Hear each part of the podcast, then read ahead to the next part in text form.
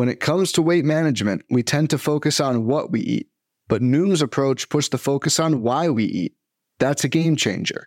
Noom uses science and personalization to help you manage your weight for the long term. Their psychology based approach helps build better habits and behaviors that are easier to maintain. The best part? You decide how Noom fits into your life, not the other way around. Sign up for your trial today at Noom.com. That's N-O-O-M dot com to sign up today. Welcome to the First Pitch Podcast, brought to you by PitcherList.com, your daily morning podcast, updating you on everything you need to know to win your fantasy baseball league. Here's your host, Jake Crumpler.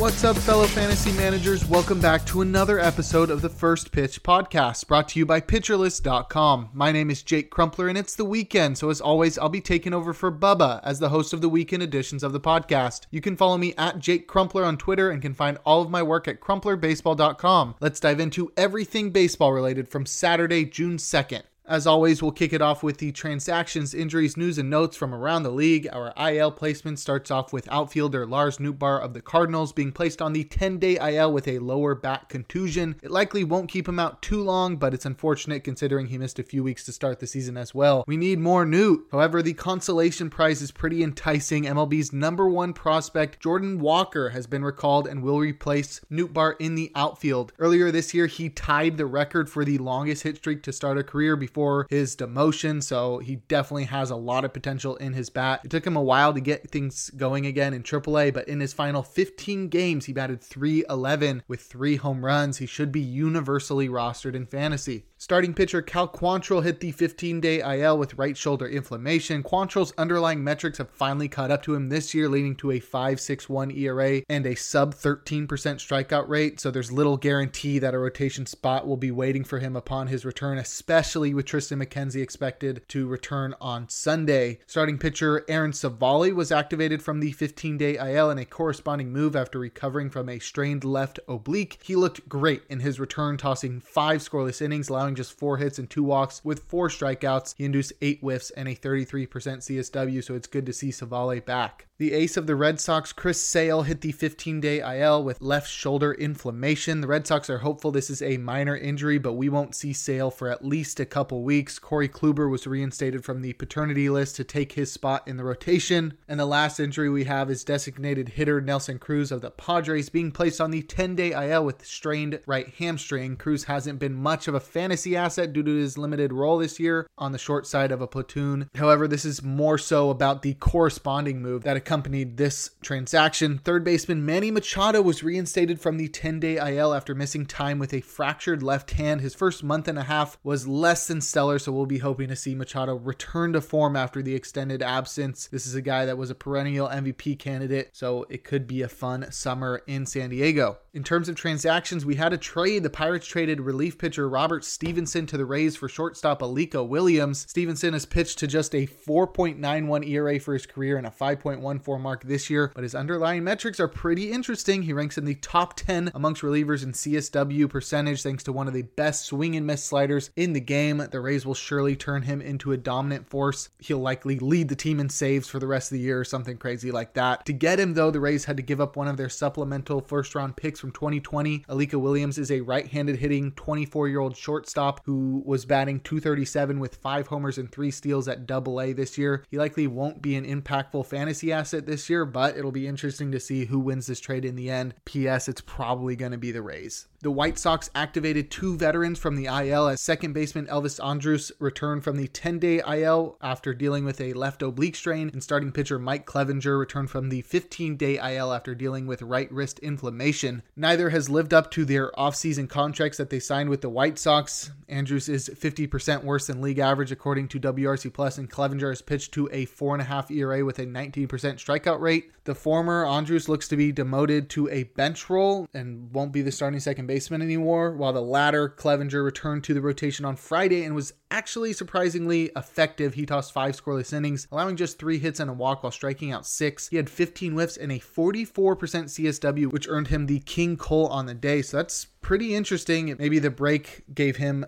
just what he needed to get back on track, but that'll be something to monitor. Starting pitcher Brian Woo of the Mariners will have his contract selected today. The team's number six prospect, according to MLB Pipeline, has been dominating Double A to the tune of a 2.05 ERA with a 34% strikeout rate across 44 innings. He thrives on his fastball, similar to recent call up Bryce Miller, and he'll display that heavily in his debut today against the Rangers. It's a really tough matchup, and it's usually best to not start rookie starters in their debut. So put him on your watch list or just stash him for now. But he's definitely somebody that's had success recently, and the Mariners are known for their pitching development. Starting pitcher Marco Gonzalez is expected to be placed on the 15 day IL in a corresponding move. We also got some good news as first baseman Jon Singleton will be recalled by the Brewers today. If that name sounds familiar, he's in that same boat as like Scott Kingery or Evan White, as someone that was extended before making their debut and then never lived up to the hype. Singleton always struggled with strikeouts, and that's what held him back throughout his late minor and early major league career. Now he's 31 and he's striking out less than he has since he was in A ball as an 18 year old back in 2010. The DH role is barren for the Brew Crew right now because of a slew of injuries leaving open the possibility that Jon Singleton might finally get his chance to shine.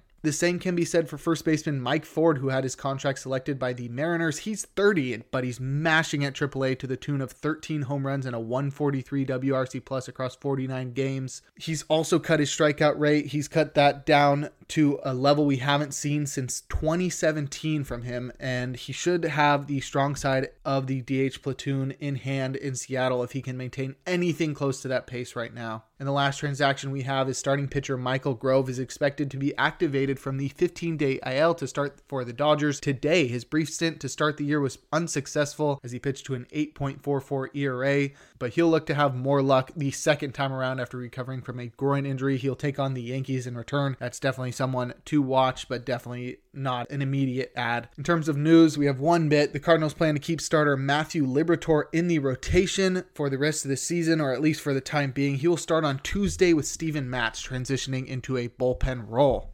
Now we'll take a look at the notable performances from around the league, a day in which we had 14 games. Well, there were 15 scheduled, but the game between the Rays and Red Sox was postponed. We'll start it off with our hitters, leading off with Nick Castellanos in Washington as his team lost despite Castellanos' best efforts. He went 4 for 5, scoring twice with a pair of long balls, a double, five RBI, and a steal. So he had the two socks and a shoe. Pretty impressive from him. He's up to 7 home runs and 3 steals now. Been a huge bounce back campaign for Castellanos after his performance cratered in his debut season in Philly. Despite that and his big game on Friday, I'm still skeptical of his return to form. He's sporting an unsustainable 395 BABIP that will likely drag his batting average down to around 260 when it comes back to earth. Additionally, and contrary to what his pair of bombs on Friday suggest, his power hasn't fully returned as he owns his worst X Slug since 2016 outside of last year's disaster. The silver lining, however, is that he looks much better than last year, but I just don't think it's going to last. This might be the ideal time to sell high before Castellanos' bat eventually craters in the coming months. Mookie Betts also had a big game versus the Yankees. He sort of copied Castellanos, socking two home runs and stealing a base of his own. He went a perfect four for four, scoring twice with three RBIs and a walk. He's up to 15 home runs and three steals now. The second home run was pretty spectacular as it traveled 107.4 miles per hour off the bat, but the first one was crazy as he blasted it 110.1 miles per hour. So that was a complete laser. Mookie has transformed into more of a power hitter as his career has worn on, but it was nice to see him incorporate the speed component that has become almost obsolete from his game this year. The power is legit as well as he owns the highest barrel rate of his career since his MVP 2018 campaign, hitting atop of the Dodgers lineup ahead of Freddie Freeman will also pay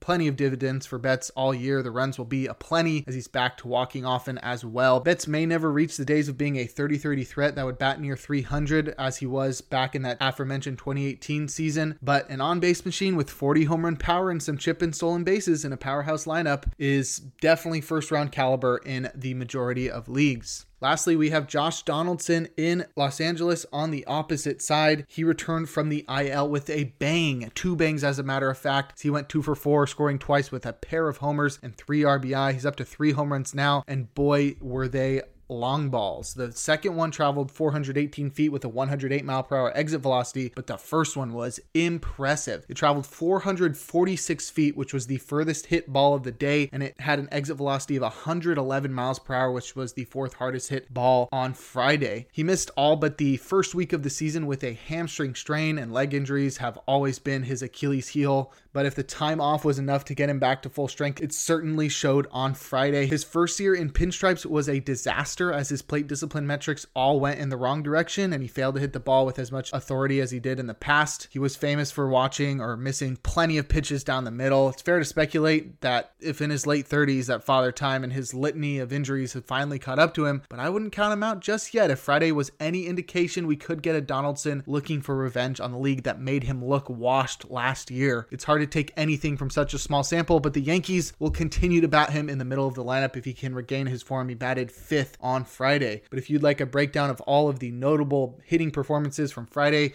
make sure to check out the daily batters box article over on pitcherlist.com. Now we'll head to the mound and look at the starters that had notable performances on Friday, kicking it off with Edward Cabrera versus the A's. He earned the win, going six scoreless innings, allowing just four hits and a walk while striking out 10. He had 18 whiffs and a 38% CSW across 95 pitches. Those 18 whiffs were the most in the majors on the day, earning him the gallows pole. He had a great feel for his changeup in this one, earning half of his whiffs, nine with that pitch, and racking up 58% CSW. However, his fastball going for just 16% CSW is indicative of why Cabrera was such great stuff that his season long numbers aren't appealing. Cabrera has no control and struggles to throw strikes. It has led to an abhorred 14% walk rate that is among the worst in the majors. Other than the control issues, Cabrera, though, is exceptional across the board. Without throwing more pitches in the zone, however, Cabrera's ceiling will be forever limited, but I have faith that the Miami pitching development will help him figure out one day. It may be happening right now as Cabrera has walked one batter or less in four of his past six starts, but the inconsistency is still there. We'll see if Cabrera can keep the walks under control in his next outing versus the Royals. Zack Wheeler didn't have the best outing in Washington as he was lucky to walk away with a no decision. He tossed just three and two thirds innings, allowing eight hits and seven earned runs with just one walk and three strikeouts. He had nine whiffs and a 22% CSW. He was unable to miss bats as his fastball got batted around and his slider couldn't land in the zone. Coming off a 12 strikeout performance in Atlanta his last time out, it felt like this start against a weak offense would be a breeze, but herein lies the problem with Wheeler in 2023. He's been unable to maintain consistency from start to start. While he has five starts of one earned run or less this season, he also has four starts of four earned runs or more. It all relies on the success of his fastball, which is in the top 5% of the league in CSW, but came in at just 15% on Friday. He's not really exhibiting the same command he has in years past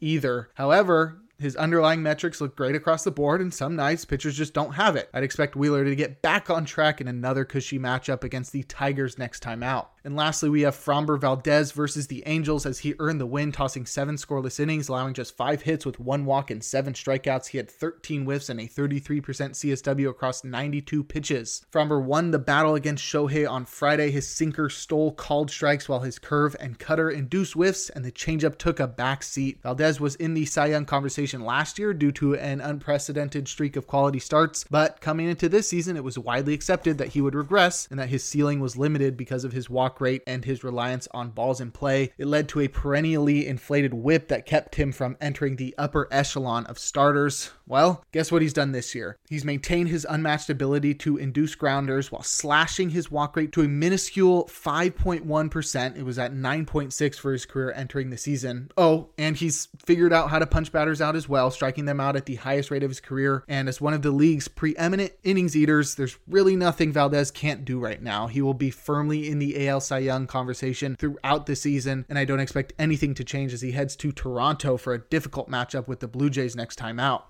But if you'd like a breakdown of every single start on Friday, make sure to give the Plus Pitch podcast a listen and check out Nick's daily starting pitcher roundup on pitcherlist.com. Now we'll head to the bullpen and look at the relievers that got saves and the closers that pitched outside of save situations or blew their saves. The guys that got saves, we'll start it off with Felix Bautista, who got his 15th save, which puts him second in baseball. Mark Leiter Jr. got one for the Cubs. Is he the closer? It's still hard to tell, but he does lead the team in saves. Jordan Romano nabbed a save. Bryce Wilson also got one. But that was in the 11th inning. David Bednar also got a save. Will Smith got one as well. Justin Lawrence, who took over for Daniel Bard after he put the tying run in the on deck circle, earned one. Is this a changing of the guard as we didn't see Pierce Johnson in this one? Jhoan Duran needed five outs to get his save. He topped out at 104.6 miles per hour with his fastball. We also saw Kendall Graveman get a save, and I think the White Sox are just taking it easy on Liam Hendriks right now. And lastly, Miguel Castro got a save. Our closers to pitch outside of save situations or below their saves. Alexis Diaz pitched in the ninth inning of a tie game, and Kyle Finnegan allowed an inherited runner to score but ended up earning the win.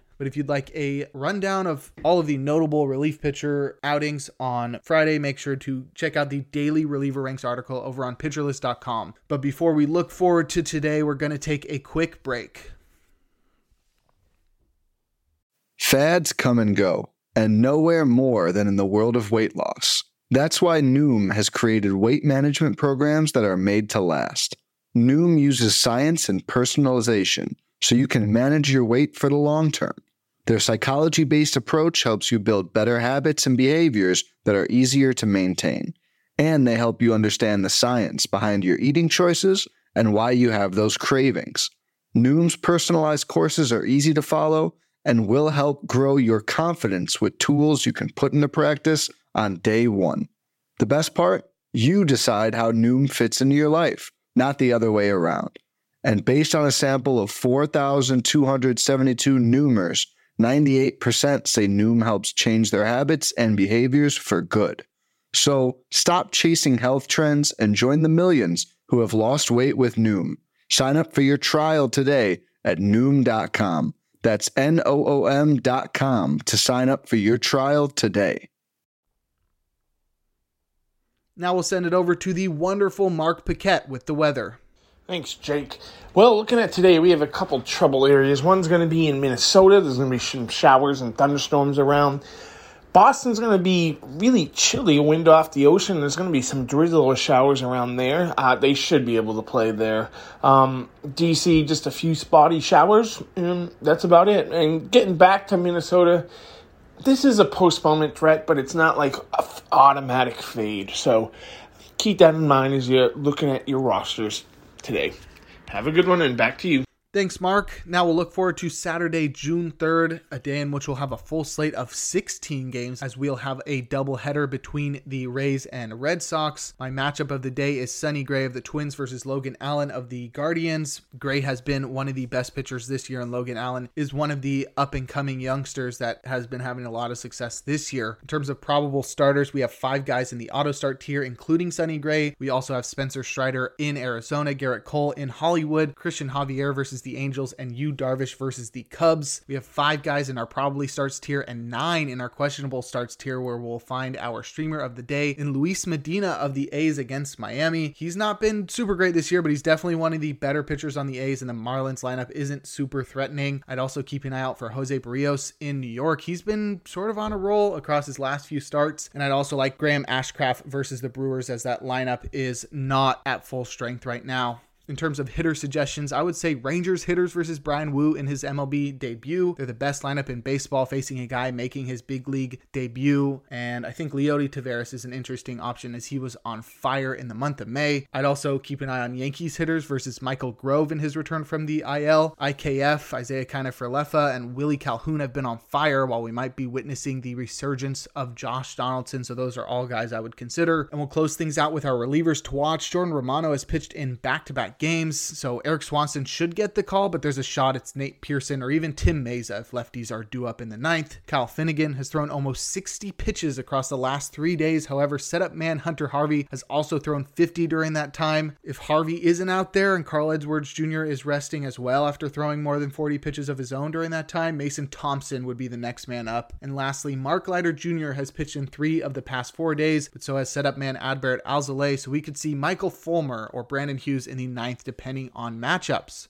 But that'll do it for today's episode of the First Pitch podcast. Make sure to head on over to pitcherlist.com to check out all of the great articles and features we have on the site, including fantastic player pages and daily DFS suggestions. Join PL Pro to gain access to the Discord to interact with PitcherList staff such as myself and members of the community, as well as to utilize the in season tools to help you win your leagues. That'll wrap up this edition of the podcast. You can follow me on Twitter at Jake Crumpler. Tune in tomorrow and every day for a new installment of the podcast, and make sure to enjoy enjoy the day as we are blessed with another day of baseball. This has been the First Pitch Podcast, brought to you by PitcherList.com. If you enjoyed today's episode, rate us on iTunes, follow us on Twitter at PitcherList, and help support what we do by joining our Discord with PitcherList Plus at PitcherList.com slash plus.